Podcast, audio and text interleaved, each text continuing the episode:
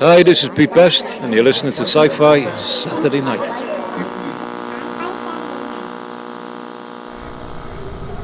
We will begin a mass invasion. We'll tell your people to surrender now and avoid war. Don't think you get me so easily! It is now time for us to put Earth under our rule. It's your sacred duty to tell us the truth. Confess, confess that you've been guilty of witchcraft. Can overrun the entire world? We cannot be defeated. We have never been defeated. That is the message bring your people. Yeah, they're dead. They're all messed up. Sci-Fi Saturday Night. Good evening, unless it's morning, and welcome yet again to an Area 51 recording of Sci Fi Saturday Night, the only podcast to guarantee that if you listen, you're going to hear stuff. This week is episode 503, which is an obscenely large number to be doing this for no apparent reason. And I'm told by Kriana that our numbers keep creeping up, which means that people are actually listening to us uh, which I find absolutely ridiculous. But I'll take her word for it because never fibs unless she wants something from me. So I'll take that as a good sign.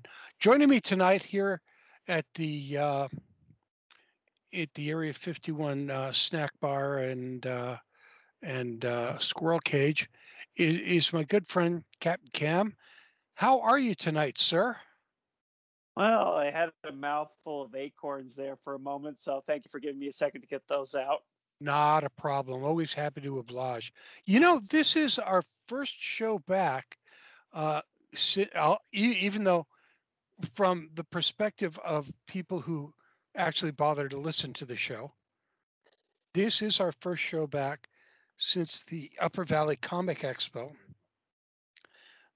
And I would like to take a moment, if I might, just to to thank all all of the uh, exhibitors and and friends and artists and writers who uh, were there as as as uh, exhibitors and writers and and talent. And and to all the the the wonderful people in the Upper Valley who came by and showed their support and and and did and and, and came by and had a great time. And I had a wonderful time there. It was uh, it was a wonderfully relaxed day. Yeah, I'd have to say it was very nice. We got to meet, got to see some old friends, um, make some new ones. You know, it was it was a lot of fun. I and we uh, had a pretty good turnout. You know, wasn't too overly crowded.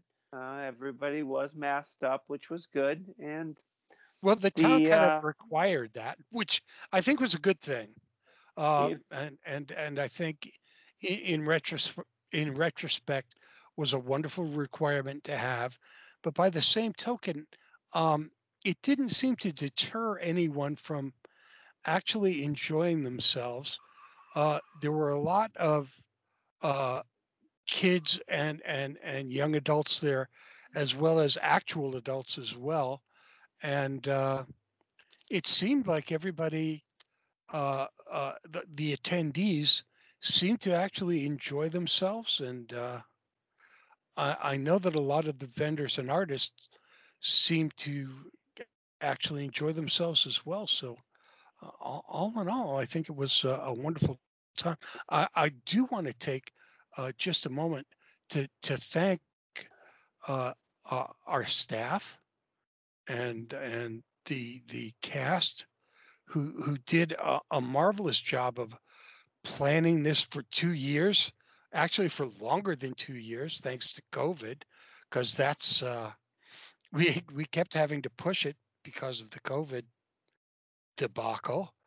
But uh, gosh, uh, you guys all did a wonderful job, and uh, towards the end there, I wasn't as much help as I, I wanted to be, but it, it went off awfully well and just seemed like a, a great time for everyone. You're gonna make me cry here, Dome. You don't want me to do that. No, I think that would be silly, but that would be silly. I mean, you can if you want to.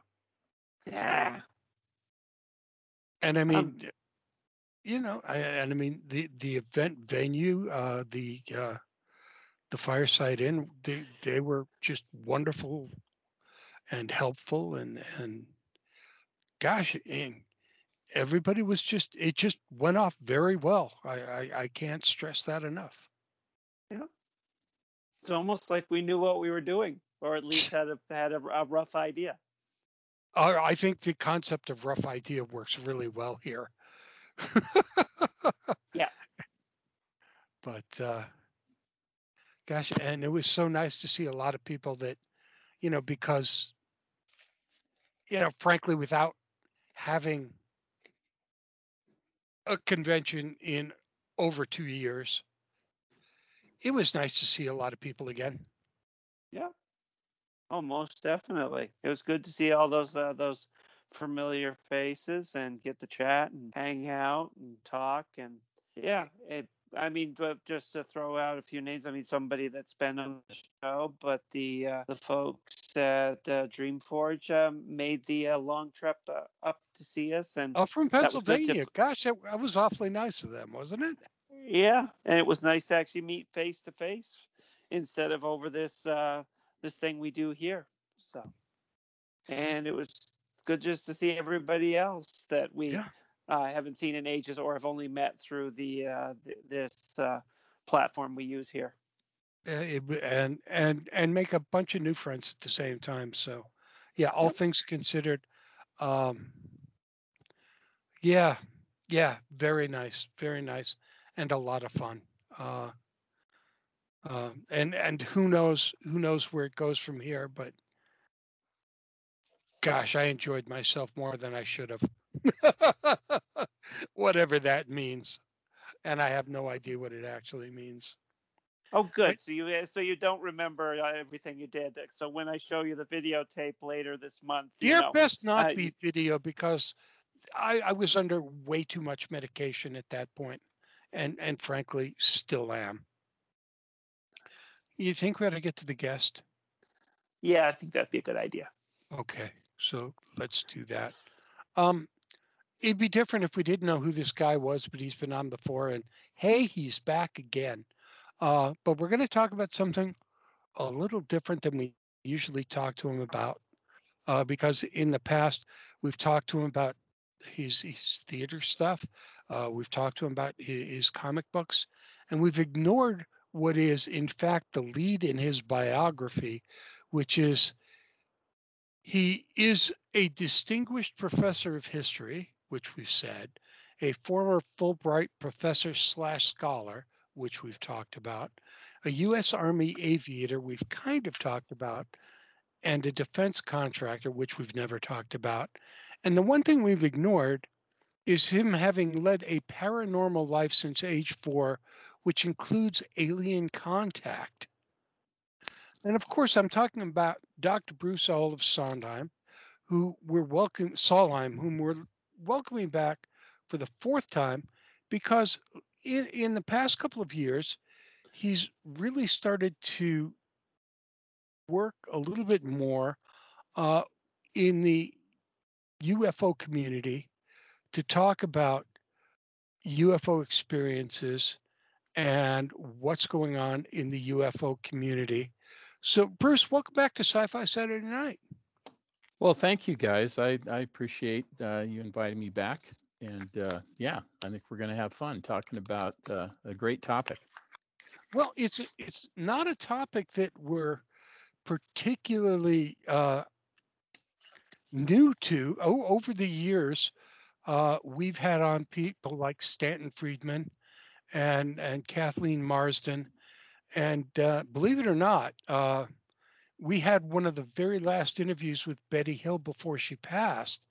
And man, let me tell you, there was an interesting interview. And oh, I bet.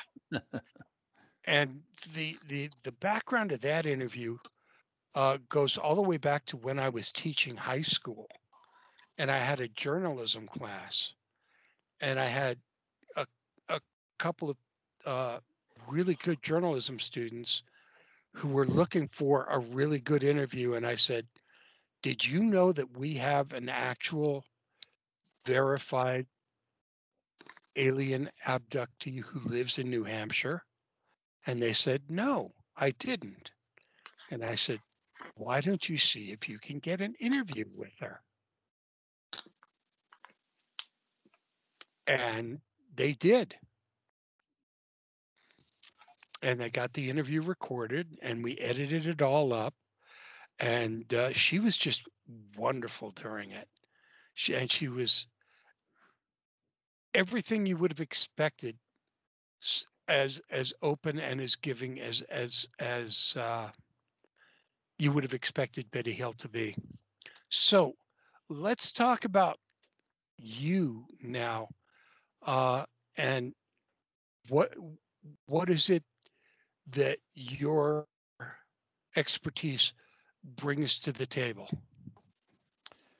Yeah, well, uh, I've done a lot of research uh, on on uh, what's going on with this UFO phenomena and or UAP, uh, un- unidentified aerial phenomena, as the government likes to call it now. And I've been following closely the last year, which has been pretty remarkable, with the report to Congress and and now the uh, actually the UAP research being done under the Department of Defense now. So they're obviously the government's taking it very seriously.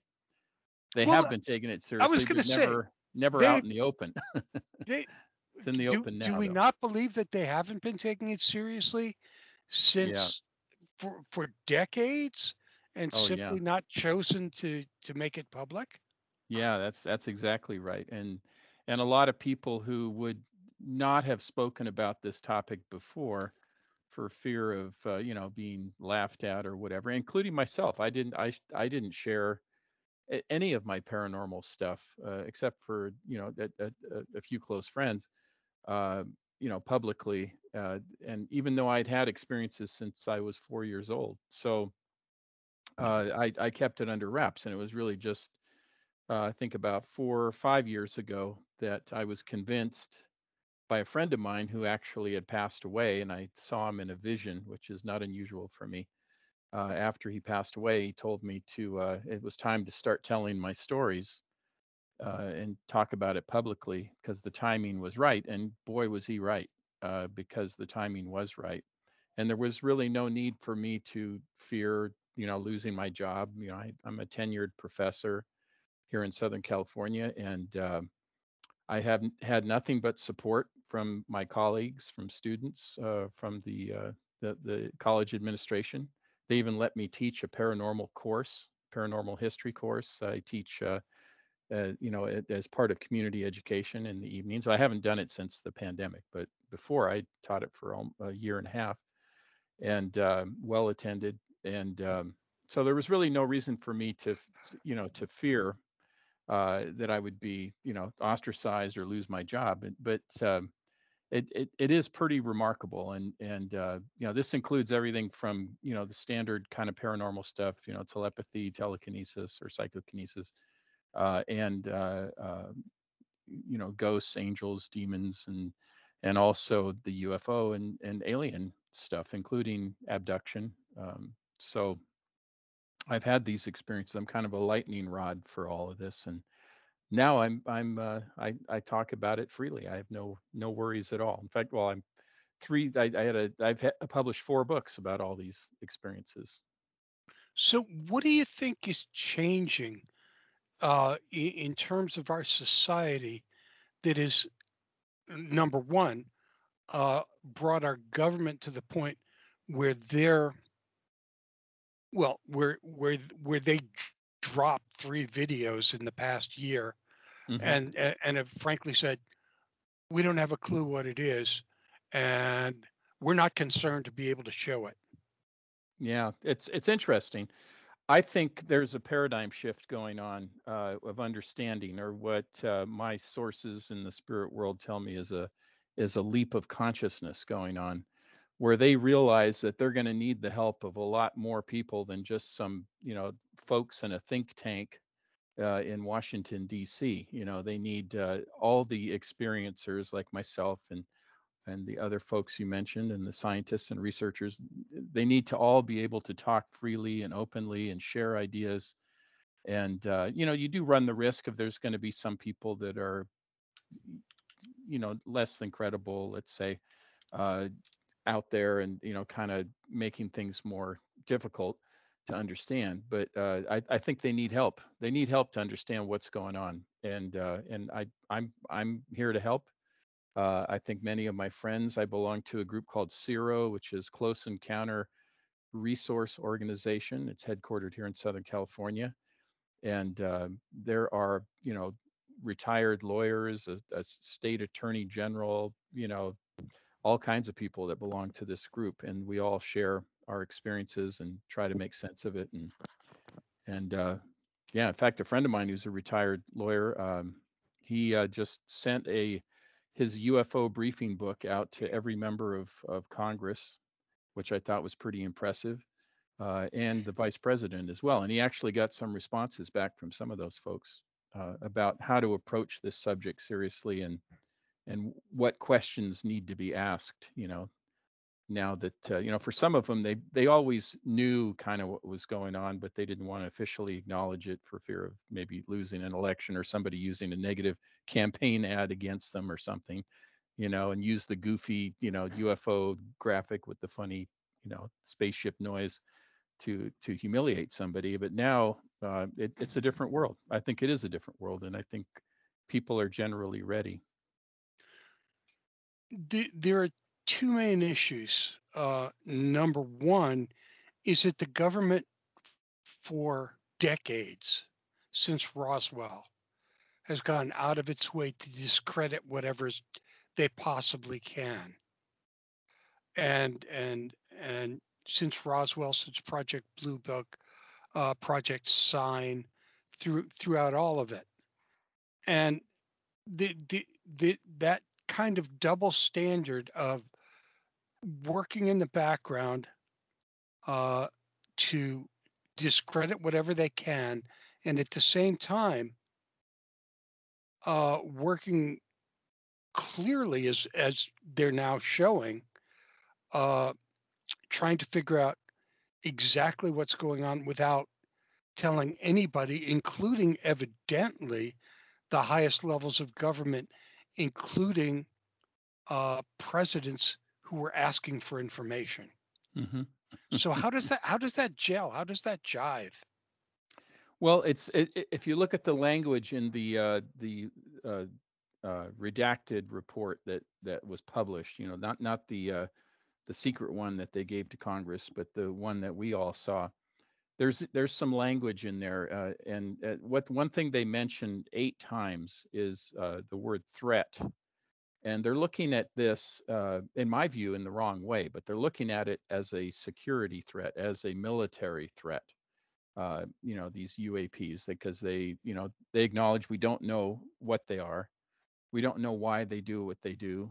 Uh, they, we don't know if they're, you know, the enemy or, or, you know, hostile forces. We don't know if it's something else, which they don't, they don't say alien, but you know, that's you could substitute that in there for it so um, they're they're still looking at it as a as a threat because they're and because of that and and there could be different reasons for that. One reason could be that that's how you justify budget. You know if you can get people thinking man this is a threat you know alien invaders so we better you know double the the defense budget and keep that rolling.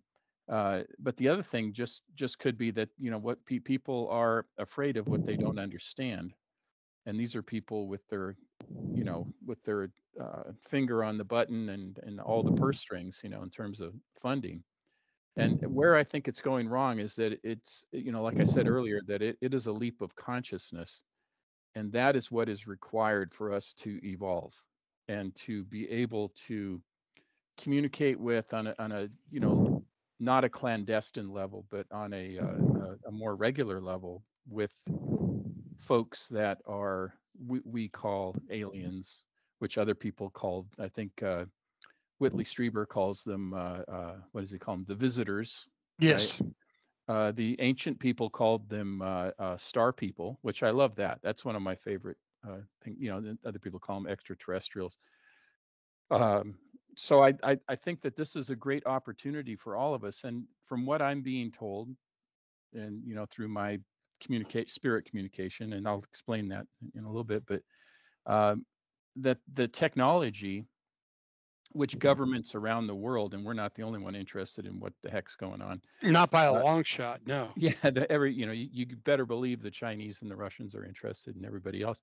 Um, they somehow think that you can, uh, and I I have a FBI friend who even confirmed this. He said they're they're trying to figure out a way to strap a bomb to this stuff, so they can use it as a weapon.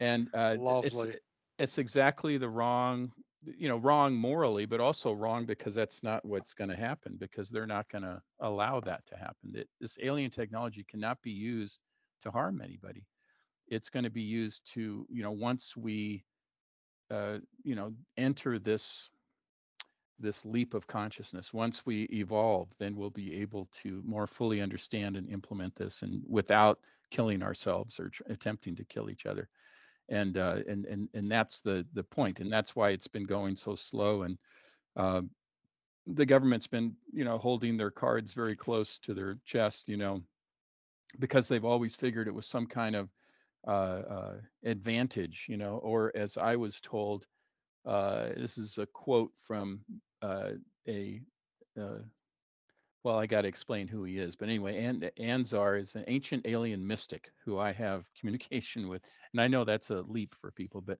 uh, he's told me that extraterrestrial technology and wisdom are precious gifts for all, not a strategic advantage for the few. So that's what this leap of consciousness is about. You can't look at it in a, in a military sense. You have to look at it almost in a spiritual sense, you know, or a higher sense than um, you know than our everyday uh, pedestrian understanding of, of life on Earth. And uh, just to say a little bit more about these, uh, you know, spirit communication. I, you know, like I said, I've been having paranormal experiences uh, since I was 4 mm-hmm. and uh, I'm able to. And my mom was very psychic, so I think it runs in the family. My my uh, daughter is very interested in this, and my son has had some experience. My youngest son has had some experience as well. But uh, I'm able to communicate with those that have passed on and I know that you know for a lot of folks, oh, it's spooky, you know, kind of stuff or whatever, but it's really normal for me. I mean, I I remember the first time I went to a open casket funeral, and the uh, it was a family friend, an old Norwegian man, and I I heard him speaking to me during the uh, the service. He was talking to me, telling me not to be afraid, that he was okay. And I remember looking at my mom, who was next to me. My dad was between my mom and I and I looked at my mom and she just winked at me because my dad didn't want to hear any of this stuff. He was very practical, a fisherman, carpenter, you know, immigrant, hardworking guy. And he he thought that was all foolishness. So, but my mom and I had that special bond. And uh, so it, I, I, have regular communication with with folks that have passed on, and a, a lot of it during my life was just random and frequent. It was frequent but random. I didn't really know how to manage it and it was only five years ago that I decided I'm going to learn how to manage this stuff. And now I take uh, regular spirit walks, about two or three a week, where I go out and I walk in a very special place where I live here in Southern California, walking up towards the mountains. And I'm able to reach the spirit world, which, by the way, just to lay the foundation here, in, in my view, and I'm not the only one that believes this, there are a lot of scientists who believe this too uh, the spirit world, the alien world, and the quantum world, the world of quantum mechanics, are all the same thing, and that's really how where they operate. And uh, so it's a it's it's a very different reality than what you and I are experiencing right now. And every once in a while we catch glimpses of it, but you can get into a meditative state and be able to communicate with those that are in that realm, which includes you know people who have passed on, uh, you know what we would call ghosts or spirits, and also extraterrestrials, the visitors, or the star people, if you want to say.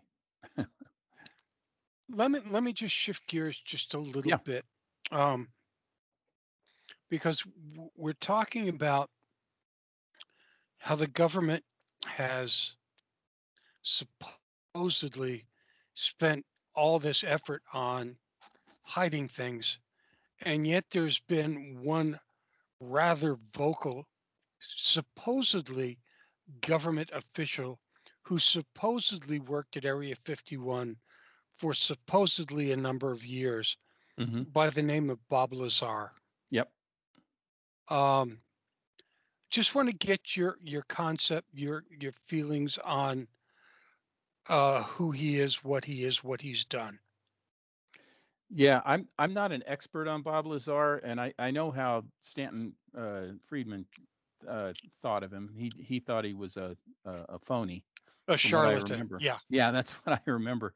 Now, I don't, you know, I've seen a lot of, uh, you know, documentary stuff. I've read uh, his his uh, book. I think that he came out with, um, and I, I think there is a grain of truth to it.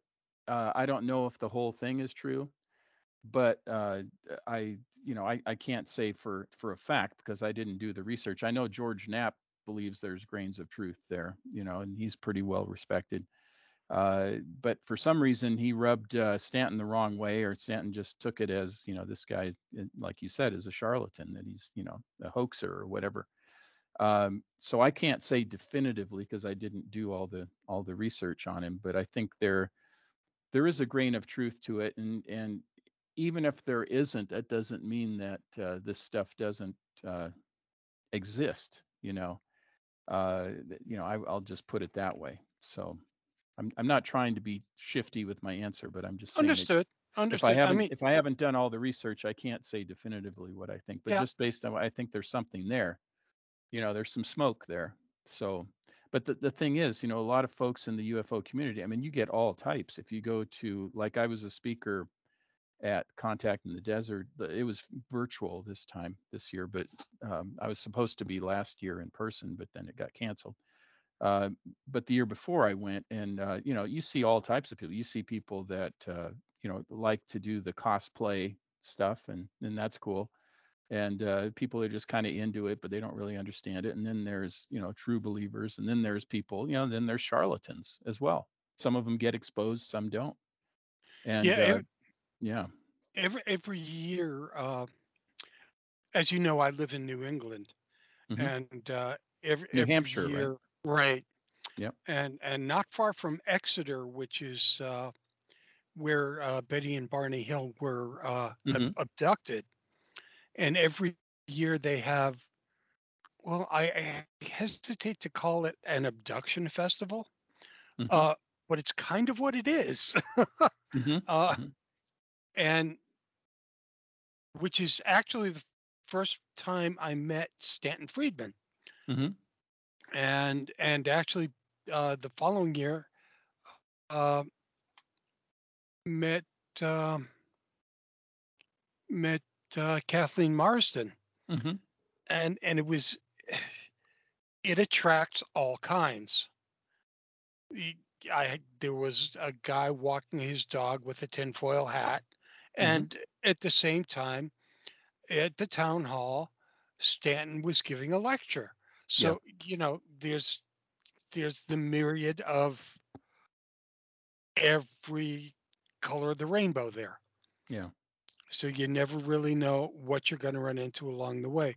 But uh, to be honest with you, Bob Lazar has always intrigued me, if for nothing more than the depth of, if it is a fantasy, uh, the the quality of the depth of that fantasy, Mhm. if, if nothing else. I I, under, I understand what you're saying. That's what's so uh, uh, you know interesting about it is there's you know you, you got very well respected people like Stan Friedman who you know out and out don't believe the guy, but then you look at it and there, and there's grains of truth. Like I said, there's grains of truth. So there's something there. I don't know if it's quite being presented you know totally accurately or if there is some fanatization there or whatever. But uh, yeah, it's it, you know I it, it is fascinating to me, and I did enjoy his his, his book, and uh, I, it would be great if somebody else that was in that program that he was part of would step forward. Obviously, Could that step forward and just yeah, either say no, yeah. absolutely not, or Yeah. yeah. I mean, Yeah. if you, it takes one person to go, Yep. yeah, and then all of a sudden you can go start to put other things I- I- into play. yeah, But you know, the the world is filled with so many puzzling little aspects about yep. what is happening, what has happened since we started seeing lights in the sky, since we started realizing that we're not alone. Yeah. Well, I, uh, you know what? Uh, there's a couple of things I wanted to say. One thing, I just wanted to go back to New Hampshire. Sure. One of my most profound ghost experiences was in New London, New Hampshire. I'm not sure if I mentioned that in, in previous no, times. I don't remember. At, at Colby Sawyer College, I, I was interviewing for a job before I got this job here. So, you know, over 20 years ago. But uh, they put me up in the old academy building in New London, New Hampshire at Colby Sawyer College. Unbeknownst to me, it was one of the most haunted locations in New England. I didn't know that going in, so it's not like I went in with, "Oh my God, I'm going to get haunted tonight." But uh, I, it was, uh, yeah, it was Susan Colby, the founder of the college, who I encountered, and it was a very profound experience. And I'm very sensitive to this stuff anyway, but with with no forewarning, I had the most incredible uh, experiences, haunting experiences, and and uh, yeah, the, it, was great because the next morning I went uh, I went to get some coffee. I was kind of shaken up, and there was a guy s- sweeping the the porch in front of this coffee shop, and he was a New England guy. He had the great accent and everything, and and uh, he said, "What are you here for?" I said, "I'm here for a job interview." And he said, "Where are you staying?" I said, "In the old academy building." And he says, "Did they tell you it's haunted?" And I said, "No, they didn't bother to tell me that, but I'm here to tell you that it is haunted." Then he went on to tell me, you know, it was one of the most haunted places, and that uh, a, a, professor had stayed there, or somebody interviewing for the job had stayed there the week before and didn't make it through the night. They ran out screaming into the the streets and they had to put them up in a other hotel somewhere. But wow. um, but that's that's cool. So New Hampshire is a very very very cool place. But I just wanted to to to say that. And um, you know, talking about what you know, I was mentioning star people earlier. There, there's a connection to ancient people here, and what I'm also being told, besides that this is a leap of consciousness, that we're entering into an era of reconversion. And and what I'm being told that is is where we take what ancient people knew, how they were connected to the universe, how they were connected to the earth, to animals, to everything, and have that that understanding coupled with our scientific and technological understanding to kind of merge the two as we take this leap of consciousness and that's what's going to cause this this next step in our evolution. It all sounds really wonderful and I, I'm here to tell you, it, I think it is going to be wonderful. I'm told it's going to be wonderful, but there's a caveat that there's going to be some rough times getting there, which is understandable, right? People basically are resistant to change. And this is a paradigm shift we're undergoing. So there's going to be a lot of people that are going to be very upset and, and it's just going to shake their worlds and and you know it's going to it's going to cause some people falling off in different directions and so so the good news ultimately will be okay but it's going to be a rough ride you know to get there.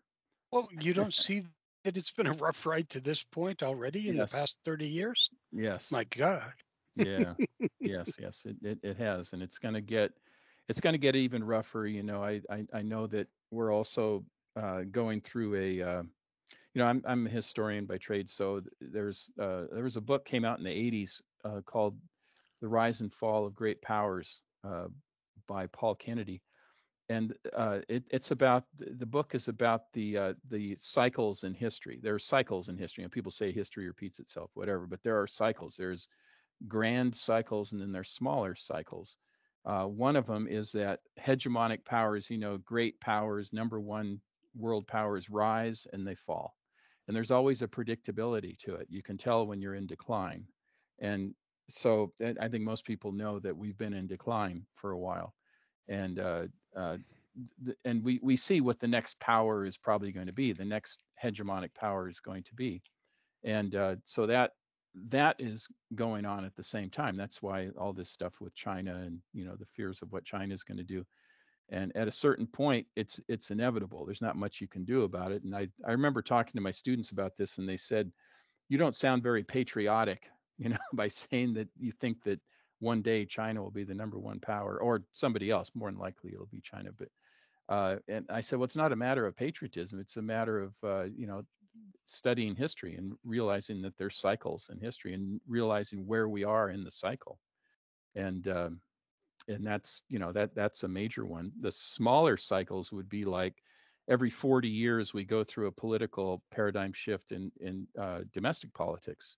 So we have like you know uh, we just finished a 40 year uh, cycle uh, based on when Reagan got uh, elected, and now we're into something else, which we don't quite know what it is yet, and I don't even think the people in power quite know what it is yet.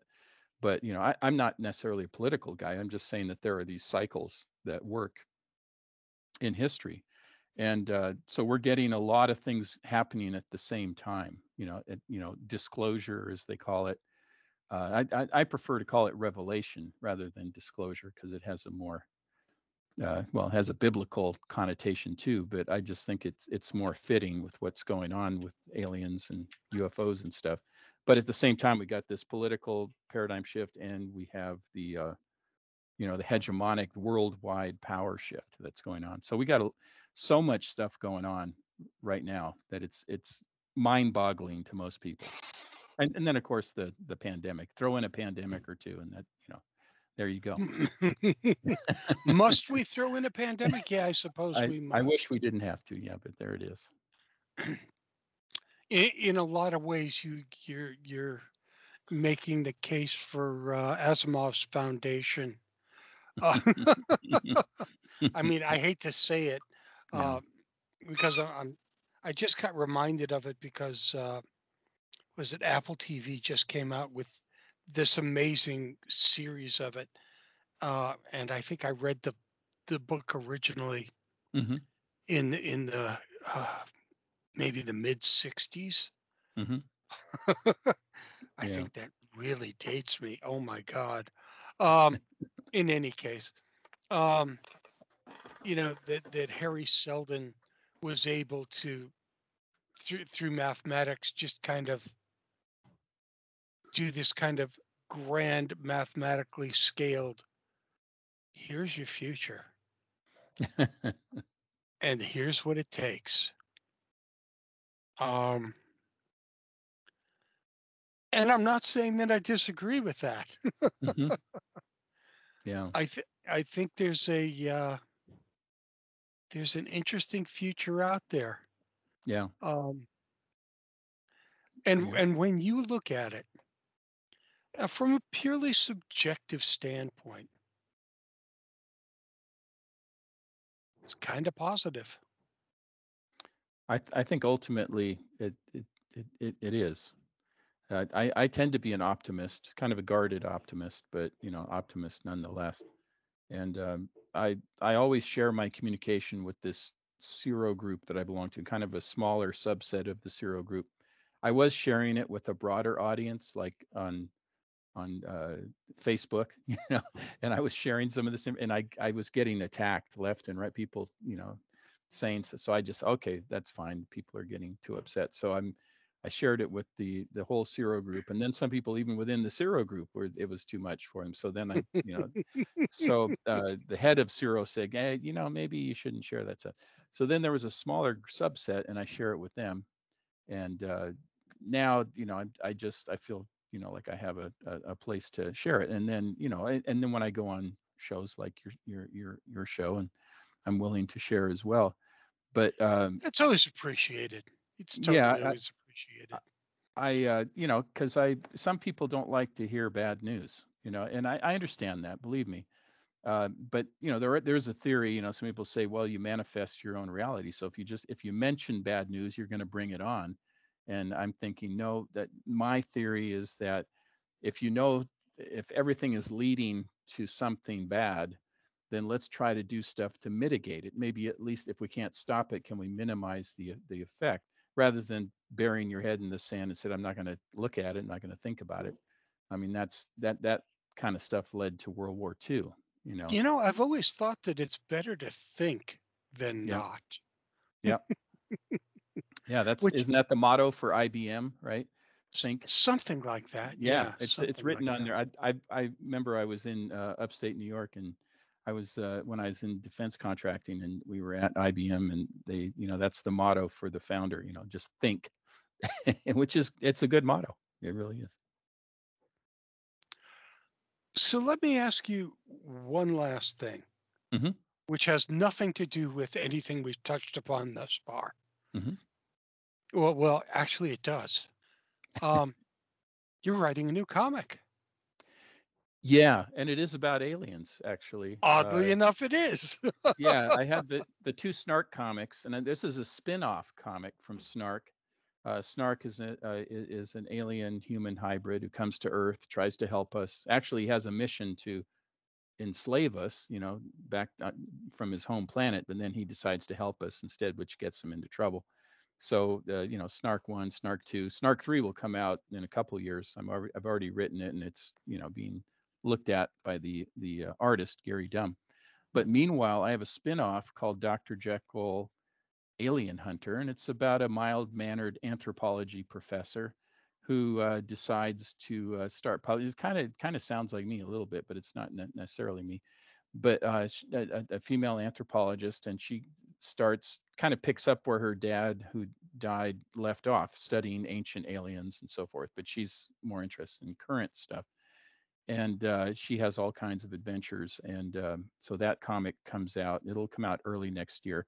And I, I decided to have a different, since it's a, a female kind of uh, lead character, and she's not a superhero type. She's just an everyday kind of person who just is given very extraordinary circumstances and adventures. But um, I decided to find a different artist, not use Gary Dumm, who from Cleveland, who's been Mhm. doing the Snark series. I decided to find. I saw the art of a young girl from Poland. She's only 19 years old, believe it or not. And I think I sent you guys the the covers, and you can You see did, how, and I was just going to comment that the art is very different, and Yes. and I like it a lot. she's very talented. She's got her own very unique style. It just struck me right away, and I st- started a correspondence with her, and I said, you know, I, I I write comic books and produce them and I publish them, and I'd like you to to illustrate this comic. And I sent her the rough drafts of everything I'd done. I mock up all the stories and the stories and, and so forth. And she said she liked it, and she uh, decided to do it, and she's doing a, a, a great job. Yeah, her name is Julia Kazanowska and she's going to be one day that name will be very famous in the in the comic world because she's only 19 can you imagine when she's like 30 or 40 you know after all those years of, i mean it's amazing i was able to get her uh, right No, now it's at the it's start it's of her an career absolutely wonderful cover, and uh, yeah if it's okay with you, I'd like to share it with the listeners yes uh, when please. when uh, we post this interview yeah because uh, I, it looks like it's going to be great fun, uh, and it looks like, uh, and frankly, she's a terrific artist. She she is and and she she really uh, dug my my you know my writing and this you know that fact that it's all ages you know. Uh it, it not that i don't like you know adult comics too i'd like all comics but you know i just decided to make it all ages like snark is and uh and especially important for i, I think for you know there there are women you know uh, girls that are interested in comics more than a lot of people think but i think and it's not that you necessarily can't like a comic if you're a girl the, the boy lead you know character or or vice versa but i just thought it'd be kind of refreshing to have a uh, a lead character in a comic book that's not a superhero type i'm not really a superhero Absolutely. type type uh, comic writer so uh yeah she's just like i said a mild mannered uh professor but with some unique capabilities and history and and uh yeah so it's it, it's a lot of fun I, I had a lot of fun writing it and and enjoying her her uh her art and uh and and gary Dumm has given it two thumbs up he really you know because i share stuff go. with him and he said she is something else you know hang on to her so and i i will so so it's got the franchise is growing you know snark dr jekyll and you know we'll, i'll just keep those things going for as long as i can It's it's it's difficult to keep track of what you're doing.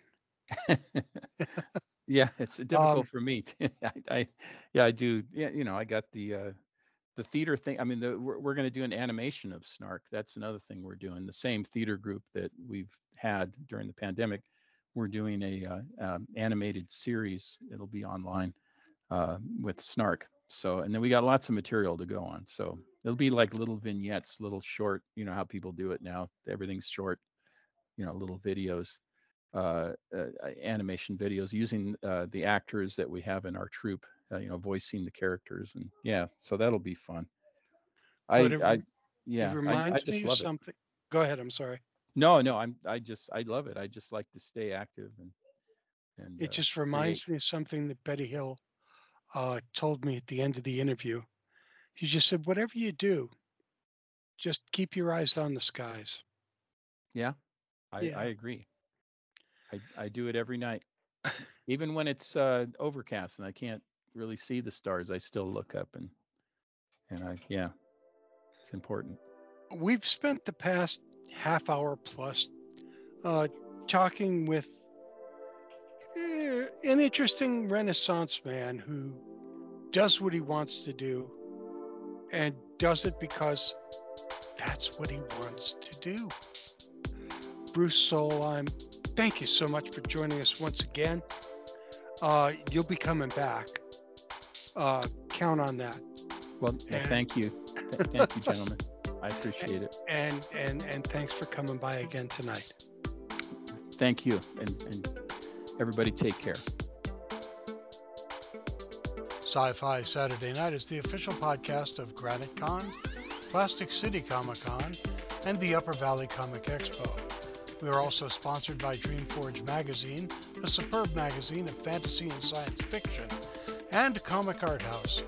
Visit Comic Art House for some of the best deals on original art from dozens of your favorite artists. And if you're looking for a really great gift book for that rapidly approaching semi annual Fairbanks Melt Days celebration, consider a look at Sci Fi Saturday Night's first anthology, My Peculiar Family, now on Amazon and BarnesandNoble.com. My Peculiar Family, the audiobook, is available on Audible, because I'm not sure where else you can find it. Our intro production was provided by Rob Watts. For more of his amazing stuff, just look at robwattsonline.com. And don't forget to try the Watts sauce. We have, we love it. Our outro was provided by Lawrence Made Me Cry. You can find Lawrence Made Me Cry's music on Bandcamp, and a whole lot of love to Jojo and Celine. Many thanks to the gang from his booking books. Thank you, Captain Cam. This is Dome saying, Terry and Jeannie shared pain as lessons, shared joy increased. Thus do we all refute entropy. Better things are coming, Stacy. Stay strong, Liz. So, uh, unless it's daytime, good night, everybody.